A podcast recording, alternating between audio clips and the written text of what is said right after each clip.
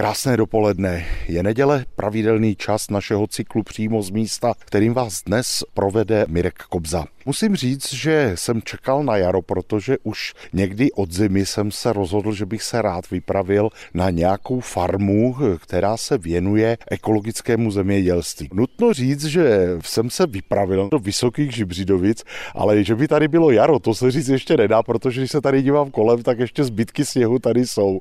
Ale každopádně je už cítit, že ptáci zpívají, že už i sem do hor jaro došlo. Mým dnešním průvodcem bude jednat majitel společnosti Statek Winter. Pan inženýr František Winter, dobrý den. Dobrý den. Jak se z vás stal zemědělec? Abych řekl pravdu, tak vůbec nevím, protože já jsem měl vždycky sen být strojvedoucím. Nicméně, když mi v 15 letech zjistili, že eh, jsem na jedno oko tu pozraky a že to je víceméně velká překážka, tak mým druhým cílem teda bylo někde v přírodě, takže jsem se dal na zemědělskou školu, protože eh, po těch čtyřech letech v Šumperku, tenkrát střední zemědělské technické školy, kde jsme měli vlastně obor pěstitel, chovatel, eh, se mi to zalíbilo tak, že eh, se přiznám, že jsem se vykašlal na to, abych šel na vysokou školu a šel jsem hnedka do provozu. To znamená, že já jsem v provoze vlastně od roku 1979 strašný. Nicméně je to tak. Působil jsem na státním statku Hanušovice a poté, co se státní statek Hanušovice začal privatizovat, tak jsme vlastně s kamarádem eh, zprivatizovali část toho státního statku. V tu dobu to bylo 2,5 tisíce hektarů, byly to jakoby dva závody toho statku a začali jsme prostě na této půdě hospodařit. Když se tady podíváme kolem, tak to je vlastně klasický horský kraj, místo, kde od pradávna vlastně se dařilo hlavně pastvinářům, pokud vím, tak z té rostlinné výroby tady tady vždycky se pěstoval len, maximálně brambory a to bylo všechno. I když na druhou stranu tady kousek je chata paprsek a mám doma pohlednici, když se na paprsku slavili dožínky a pod tím se seklo žito, takže jako je vidět, že i nějaké to obilí tady bylo. Vy jste vlastně eh, v současné době také hlavně pastvináři, nebo téměř, téměř výhradně, ale říkal jste, že jste vlastně začínali i s tou rostlinnou výrobou. V každém případě my vlastně eh, po té, co jsme zprivatizovali část toho státního statku, tak jsme měli vlastně komplet celou rostlinnou výrobu a komplet celou živočišnou, to znamená včetně dojení a podobně. Nicméně poté, co jsme zjistili, že ta ekonomická náročnost je opravdu velká a když prostě metrák obilí jsme byli schopni koupit za 350 korun, ale dělali jsme ho za 500, tak jako ekonomika je neúprostná a když soukromně hospodaříte, tak jsme vlastně tu rostlinnou výrobu utlumili, e,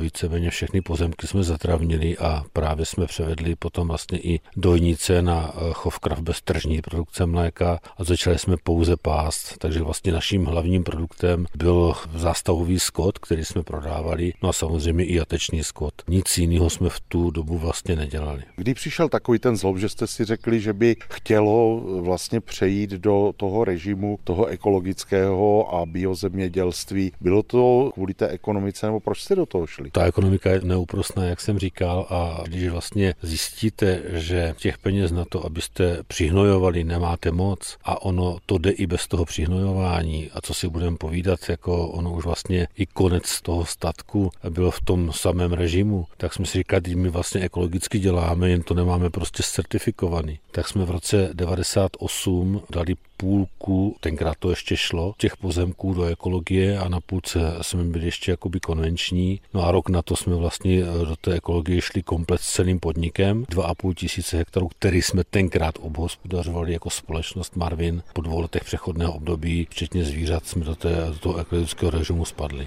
V roce 98 to se s tímto teprve začínalo. Nakolik třeba to pro vás bylo složité najednou vysvětlovat těm lidem, že už nejste ten státní statek, který nějak hospodařil, ale třeba i vašim lidem, že vlastně některé věci se nesmí dělat tak, jak se dělali dřív, protože by to znamenalo třeba ztrátu té certifikace. Tak ty začátky eh, toho ekologického zemědělství, ty už se víceméně tady statku tradovali někdy od roku 93. No a po to, co jsme my vlastně přešli do toho ekologického režimu, myslím, že to nebyl až takový problém, protože ty lidi to začali chápat vlastně od začátku. Sami nám říkali, jako že no, tak když nehnojíme, tak přesně to vlastně děláme tak, jak se to dělat má, jen to prostě nemáme zlegalizovaný, takže ono to nebylo až tak těžké. Samozřejmě některé postupy eh, prací, které jsme měli, tak byly trošku jinačí, ale ty lidi, eh, který jsme měli a některý z nich, který máme do posud, tak bych řekl, že jsou velice chápaví. Není to tak, jako že by to nechtěli dělat, bo naopak jsou o tom přesvědčení sami a, a myslím si, že to je strašně důležité. S Františkem Vintrem si povídáme nejenom o tom, co to znamená hospodařit v režimu eh, ekologického a biozemědělství, ale povídáme si také hodně o ekonomice. Musím říct, že jsme se posunuli eh, k tomu, co není eh, na první pohled ekonomika, na ten druhý už, jo. A to je krásné stádo krav, které tady máme. Vidíme tady letošní telátka už. Vypadají strašně spokojeně, tak čím to děláte? Oni jsou tak opojeni tím horským vzduchem. ne, to si samozřejmě dělám srandu. Já si myslím, že to je úplně běžné a pokud máte docela kvalitní senáž, což si myslím, že my se tím pochlubit můžeme, protože z těch horských luk, který tady sklízíme, tak eh, vlastně ta senáž je opravdu kvalitní. No a díky tomu té technologii, jakou to děláme, protože my neděláme teda žádný eh, silážní žlaby, nebo že bychom dělali ty rukávy, ale děláme vlastně ty, ty balíky, tak jak říkají někteří turisti, kteří projíždějí vlastně tady tím, těma horama pod horama. Je, oni tady všude mají políš, no tak on to není políš teda, ale jsou to opravdu balíky senáže, kterým je prostě slisovaná hmota zhruba o váze 8-9 metráků. Takže touhletou hmotou my vlastně ty krávy krmíme, no a samozřejmě dostávají ještě seno. Potom máme seno, které můžeme označit jako trošku méně kvalitní. Je to vlastně seno, které sklízíme eh, až v srpnu, protože to máme takhle nařízeno. Je to vlastně seno, které je z těch polí, kde je ochrana chřástala polního, tak eh, pokud to seno opravdu eh, není až tak úplně, že by, že by bylo nakrmení, tak tím vlastně podestýláme, aby jsme ušetřili trošku té hmoty hmoty, kterou musíme nakupovat, což je sláma, protože neděláme žádnou rostlinnou výrobu. Nicméně ty krávy prostě si do toho rádi lehnou a ještě to, co se dá z toho vyzobat, tak si vyzobou. Takže podle mého názoru na tom zimovišti, které máme tady vlastně v těch vysokých živřovicích, jsou docela spokojení a jsou v klidu a v pohodě, což nakonec vidíte sám. Je, vypadají hrozně spokojeně. Úžasné na tom je, že vlastně ty krávy, když jsou, jsou vidět venku na těch loukách, tak mě to hrozně připomíná ty Alpy, kde vlastně do dneška se na jaře vyhání krávy na pastviny, potom na podzim se vlastně stahují dolů. Vy to děláte vlastně podobně. Je to tak, že vlastně také je určitý čas, kdy z toho zimoviště ty krávy jdou na pastvu, tam jsou vlastně v část toho léta až do podzimu a pak se vrací sem. Víceméně máte pravdu, není to o té fialové krávě milce, je to opravdu o tom, že, že prostě ty naše krávy tak zhruba eh, koncem dubna vyženeme na pastvinu a na těch pastvinách nebo respektive na tom pastevním areálu, který je o rozloze téměř 200 hektarů, tak je držíme vlastně až do, do toho podzimu a scháníme je mimo teda to, když se vlastně odstavují telata, což je na konci srpna nebo v září, tak vlastně scháníme no, zase zpátky na to zimoviště až začátkem prosince, pokud se to samozřejmě počasí dovolí. Kolik máte vlastně krav v tom eh, režimu vlastně zimním? My máme základní stádo, které čítá 145 kráv, no a k tomu, když připočete vlastně zhruba 30 březích jalovic, které se v tom období vlastně únor a duben oterí, no tak celkově je to, je to docela dost a myslím si, že to je tak pro nás únosné číslo a že víc toho asi už dělat nebudeme. Říkal jste, že vlastně zpočátku jste dělali i produkci mléka. V dnešní době spousta lidí tak jako pokukuje po tom, že by třeba si koupila i to biomléko a tak dále. Neuvažovali jste aspoň třeba o části toho dobytka zase převést jakoby do té mléčné výroby? Víte, ono, když jednou předěláte tu stáj vlastně na to, že děláte chov krav bez trží produkce mléka a ta stáj vlastně vám slouží pouze jako přes zimu, jako přístřešek a jako úkryt a samozřejmě řekněme, i jako taková to odstavení na, eh, pro veterináře a podobně, a jinak tu stáj nevyužíváte, tak je strašně těžké to vrátit do toho režimu zpátky, natáhnout všude potrubí a, a začít dojít. Takže obávám se, že to by musel přijít opravdu velký ekonomický boom na to, aby se mléko platilo tak dobře, že bychom uvažovali o, o vrácení části stáda. Nicméně díky tomu, že vlastně používáme eh, na tu plemenitbu přirozenou eh, bíky masných plemen, tak eh, vlastně to základní stádo se začíná postupně měnit a už jsou to spíš masné krávy než dojné. Mimochodem, pane inženýre, vy jste říkal, že jste vlastně začínali dva s kolegou. A já si ještě vzpomínám firmu Marvin, kde ta druhá část jména jste vlastně vy. Jak došlo k tomu rozdělení? Těch aspektů samozřejmě bylo několik, nicméně já si myslím, že my jsme měli, jak se říká, dlouhé manželství s kolegou. Působili jsme na trhu skoro 30 let a řeknu na rovinu, díky tomu, že oba dva jsme samozřejmě zestáli tou dobou a přemýšleli jsme, co dál, jestli vlastně budeme mít nějaké následníky. Víceméně jsme, jsme se domluvili, že bude nejrozumější eh, prostě tu firmu rozdělit na dvě části, tak jak vlastně máme nakoupené pozemky a, půjdeme jakoby každý svou cestou. Nemyslím si, že to byl rozchod nějaký hektický, v žádném případě bylo to po dohodě obou společníků a, a myslím si, že kdyby se takto rozcházely všechny firmy, jak to bylo v klidu a v pohodě,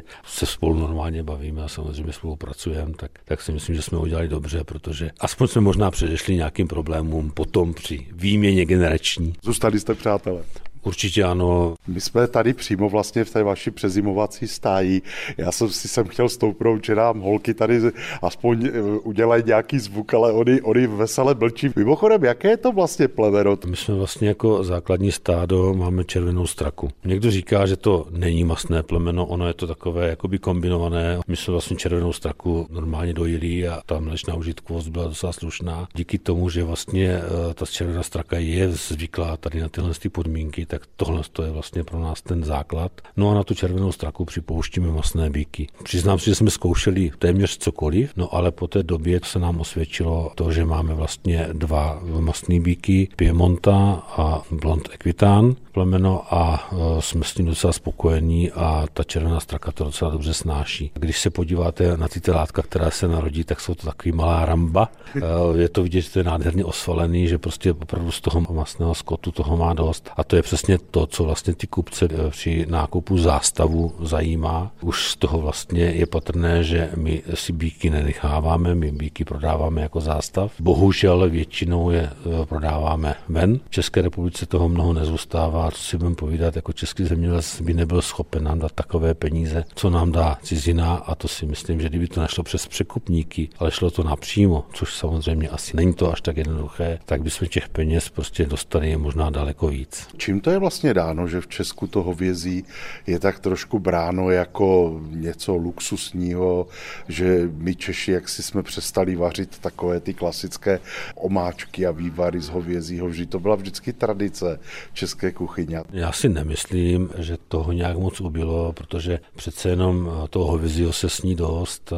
Samozřejmě bychom byli rádi, kdyby se ten obrat zvýšil, ale jestli to je cenou, těžko říct. Můžu vám říct, že my tu cenu vlastně toho masa, které produkujeme na našich jatkách, držíme už několik let stejnou. Nezdražujeme, i když teda všichni říkají, jaké budou šilené ceny, tak my jsme teda kromě služeb maso jsme opravdu nezdražili a ten prodej je tak zhruba na stejné úrovni už asi tak dva, možná tři roky. Nicméně to jenom o tom, prostě možná, že se o nás moc neví, anebo že prostě nejsme schopni eh, to distribuovat do větší dálky. Uvažujeme o tom, že bychom zakoupili prostě nějaký chladirenský vůz a že bychom to maso rozváželi i dál, samozřejmě podle objednávek, ale říkám, zatím tomu ten trh nenasvědčuje a zatím se budeme muset asi spokojit s tím trhem, jak se říká, okolo komína, prostě co prodáváme. Na druhou stranu je pravda, že bioprodukce se nejvíc prodává v těch velkých městech, kde ti lidé přece jenom touží aspoň něco z té přírody si jakoby přinést minimálně v těch potravinách. A další věc jsou gastroprovozy. Vy jste teď vlastně měli blbou dobu v tomhle směru, protože covid spoustu gastroprovozů zavřel. Nebyla by právě tohle třeba cesta udělat si nějakou produkční organizaci, protože je vás víc, kdo produkujete tady tyto potraviny a třeba nějakým způsobem podobně jako tady nedaleké probio vlastně nabízet i tu obchodní činnost, protože chápu, že asi tady v okolí prodáte jenom minimum toho, co vyrobíte.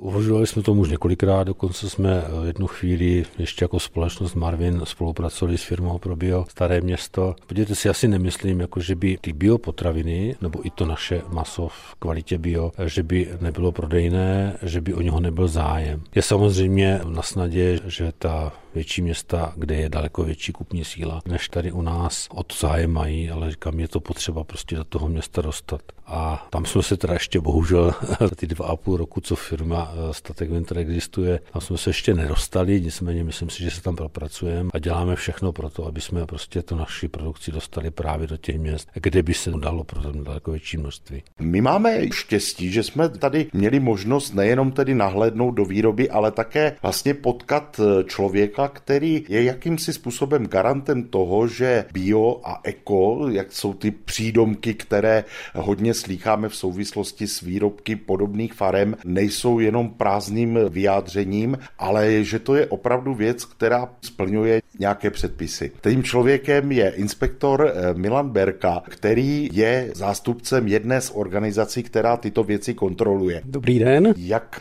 ta kontrola probíhá a kdo ji vlastně dělá, koho vy zastupuje? V České republice jsou čtyři kontrolní organizace, které ministerstvo pověřilo kontrolou ekologických podnikatelů. KES zastupuju já, nebo jsem zaměstnancem této kontrolní organizace, ta je nejstarší, ta vznikla v roce 1999 Předpokládám, že to, abyste se mohli stát kontrolorem, tak znamená nějakou certifikaci. Kdo může provádět kontroly, je uvedeno v českém zákoně o ekologickém zemědělství. Inspektor musí mít buď vysokou školu, zemědělskou potravinářskou, veterinární a minimální rok praxi v prvovýrobě. Dále to může dělat eh, člověk, který má střední školy tady tohoto typu, ale ten musí mít praxi pět let. Ty kontroly se dělají na základě evropské legislativy, kde jsou popsána pravidla, co musí jak zemědělec, tak potravinář dodržovat, aby mohly být jeho produkty označovány jako bio, případně eko. Takže naším úkolem je zkontrolovat, jestli jsou dodržovány tyto předpisy ve vztahu produkci na půdě, v tomto případě tady na statku Winter se jedná o trvalé travní porosty a potom dělají také zpracování produkce, to znamená mají porážku a bourárnu, tak jestli tam jsou dodržována ta pravidla, která jsou stanovena. Tyto záležitosti záležitosti jsou také vázány na určité dotace pro ekologické zemědělství, ale i pro každého zemědělce a pokud je dodržuje, tak má nárok na tu certifikaci. V tomto případě se jedná o třeba certifikaci seno, senáž, to znamená produkty rostlinné výroby a potom eh, skot beztržní produkce mléka, to znamená buď to poráží na vlastních jatkách nebo prodává třeba jako zástav. Kontrolujeme, co krmí, jestli zvířata jsou léčená, pokud jsou léčená, tak jestli dodržuje ochranou lhutu, která je v ekologii dvojnásobná oproti běžné. Eh, jak vy jste schopni třeba poznat, eh, třeba čím tady pan Winter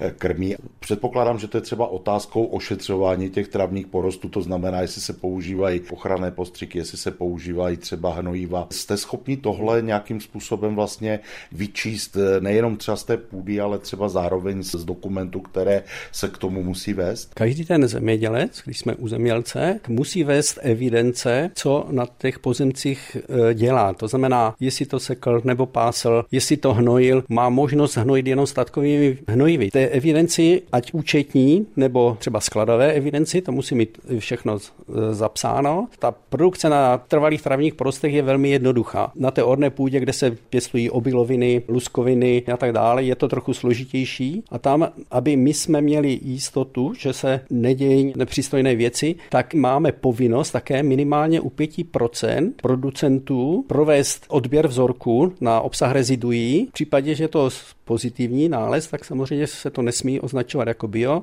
Dostane pokutu z ministerstva zemědělství, my nemůžeme udělat pokuty a jsou mu kráceny dotace, to je jako největší bíč na ty zemědělce, abych pravdu řekl. To ekologické zemědělství také kontroluje státní kontrolní orgány, jako je UXUS, to znamená zemědělství na půdě, plus tady ta hnojiva. Pokud jde o potraviny živočišného původu, tak krajská veterinární zpráva. A pokud jde třeba o ty produkty na té orné půdě, tak tam je státní zemědělská potravinářská inspekce. Takže tyto kontroly jsou nezávislé, oni nemůžou certifikovat. Ano? Když to kontrolní organizace jako taková, výsledný efekt té kontroly je, že se vystaví certifikát a může produkty označovat. Jak často tyhle kontroly probíhají a jsou namátkové nebo se objednáte dopředu? Každý rok musí být provedena takzvaná řádná kontrola. Ty jsou na základě předem oznámení, ale máme povinnost také dělat minimálně u 10% klientů namátkové neohlášené kontroly. Ministerstvo dělá ještě takzvané supervize, jestli opravdu tady ty postupy dodržujeme a potom provádí také kontroly u nás jako na ústředí, kde se vlastně dokládají všechny ty naše postupy, jestli je to v souladu s tím, co je v těch evropských předpisech.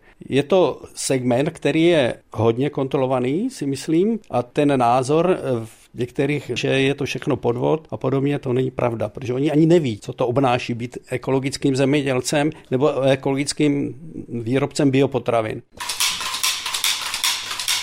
přímo z místa Český rozhlas Olomouc a dnes putování po ekologické farmě s jednatelem společnosti Františkem Winterem jsme na jatkách. Proč jste vlastně šli do toho postavit si vlastní jatka? Víte, no, ono je to trošku možná můj splněný sen. Když x let hospodaříte a posloucháte z okolí, to jsou ti, co dělají to bioseno a biotrávu a berou za to dotace a vlastně nic z nich nevypadává. Ono to samozřejmě není pravda, jako těžko těm lidem vysvětlíte a bohužel některým i kolegům zemědělcům, že bez toho biosena a biotrávy by nebyla biozvířata a biokvalitě maso. Já se přiznám, že i mě mrzelo, že ten konečný produkt vlastně, což byl zástav, končí někde v cizině a nikdo si na to nemůže tady šáhnout. Takže nás prostě napadlo, že si postavíme vlastní jatka nebo porážku a bourárnu. Já jsem si jezdil skoro celou Českou republiku, abych se podíval, jak to mají jiní kolegové, které jsme samozřejmě o tom neměli vůbec žádný povědomí a vůbec jsme nevěděli, jak taková jatka mají vypadat. Tak jsme přišli na to, že vlastně můžeme využít bývalou mlíčnici, když teda nedojíme. Udělali jsme z ní provoz porážky a bourárny, no a tím pádem jsme začali produkovat maso v kvalitě bio. Všecko jsme tahli z vlastní vlastních zdrojů. Bohužel jsme na to neměli žádný dotační titul. Nebyla to malá investice, nicméně mohli jsme slavit to, že opravdu z naší firmy budou produkty s naší výsačkou, s naším názvem, s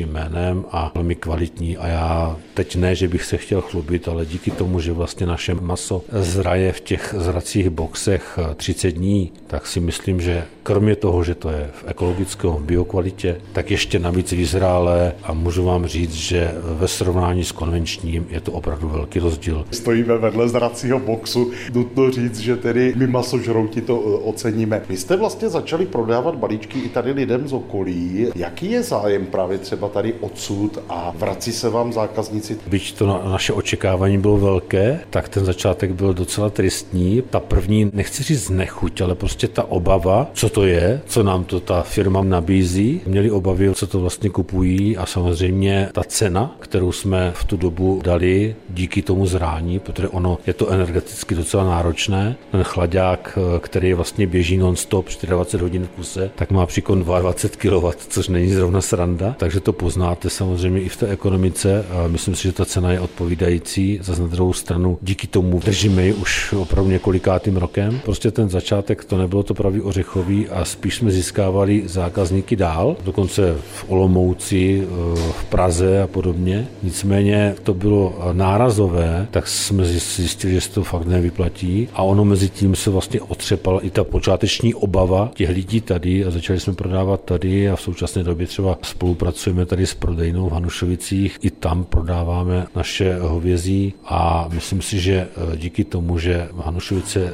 jsou tou ránou do jeseníků, tak je tady docela dost, jak se říká, lufťáků, který se v tom obchodě zastaví a kupují. Nicméně máme i stále zákazníky, třeba jedna firma z Prostějova, které zavážíme jednou za dva měsíce docela velké množství a která to vlastně poskytuje svým zaměstnancům a pro nás je to docela příjemné, protože vlastně si najednou jedete jakoby pro velký balík peněz. Jeseníky jsou krajem vlastně turistickým, rekreačním a podobně. Je to pro vás také třeba určitý segment trhu, že ty místní provozovny vlastně mají zájem o biomaso, které pak nabízejí vlastně v těch svých provozovnách. Hodně se právě mluví i v souvislosti s různými televizními pořady, že je dobré se vracet k té regionální kuchyni. Bohužel ne. Já věřím tomu, že ten čas teprve přijde, tak jak se to propaguje, že každý si nande svého zemědělce, tak jak vlastně má Brusel program od vidly na vidličku. Věřím tomu, že časem dojde i k tomu. Nicméně trošku mě mrzí, že třeba eh, provozům, kterým jsme nabízeli třeba ořezové hovězí kosti zdarma, kterým jenom prostě dovezeme, aby z nich třeba dětem dětem udělali polívku ve školní stravovně a podobně, tak jsme byli odmítnutí. Bohužel ani obchody, kromě toho od nás neberou žádné maso. Eh, my jsme zásobovali dvě nebo tři restaurace, bohužel i z toho sešlo. Nicméně i my se začínáme spíš eh, zaměřovat na ten regionální trh. Chceme to vlastně dodávat tady v tom našem okolí a myslím si, že to byl i ten počáteční důvod toho, proč jsme ta jatka dělali, aby jsme konečně ukázali lidem, že to, co se tady po těch kopičkách v okolí pase, takže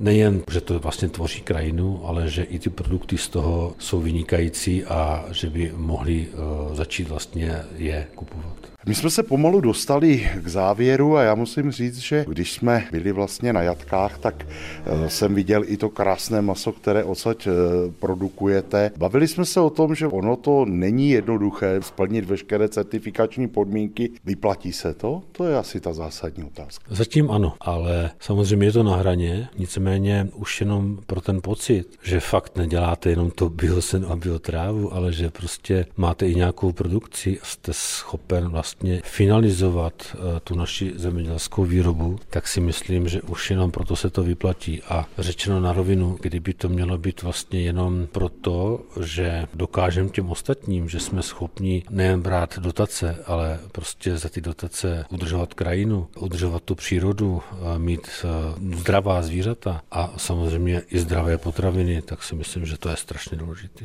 Poznáváte vy třeba, že roste zájem o to, aby vlastně ti lidé, co jedí, aby to bylo právě v té biokvalitě, aby to bylo něco, co je přírodě blížší. My jsme se o tom bavili, že vlastně třeba ten odbyt vlastně od počátku je větší v těch velkých městech, ale cítíte to i vy, že třeba je větší tlak, že ti lidé by o to měli větší zájem a že se zajímají, co vlastně dodávat. Já se přiznám, že v tuto chvíli ne, ale je to jenom o té propagaci. Víte, vždycky dávám všem za příklad to, že ty lidi vlastně vůbec neví, jakým způsobem vzniká tady ta bioprodukce. Je to neskutečná škoda. Já si Eh, pamatuju, že jsem kdysi dávno sledoval pořady na německých televizích, kde byl hodinový pořad o tom, že přišel inspektor právě do podniku, který zpracovával ekologicky a byla ukázána těm lidem komplet celá ta kontrola, aby věděli, co ten zemědělec dělá, jakým způsobem to dělá, jak je kontrolován, co všechno musí splnit a že to není o tom, že teda ekologický zemědělec stříká v noci, tak jak se o nás povídá, hanlivě, ale že to je prostě o tom, že opravdu splňuje nějaké požadavky a potom může se pišnit tím, že dostane ten certifikát, v případě České republiky je to ta biozebra, a že může říct, že ta jeho produkce je opravdu ekologická, tudíž zdravá.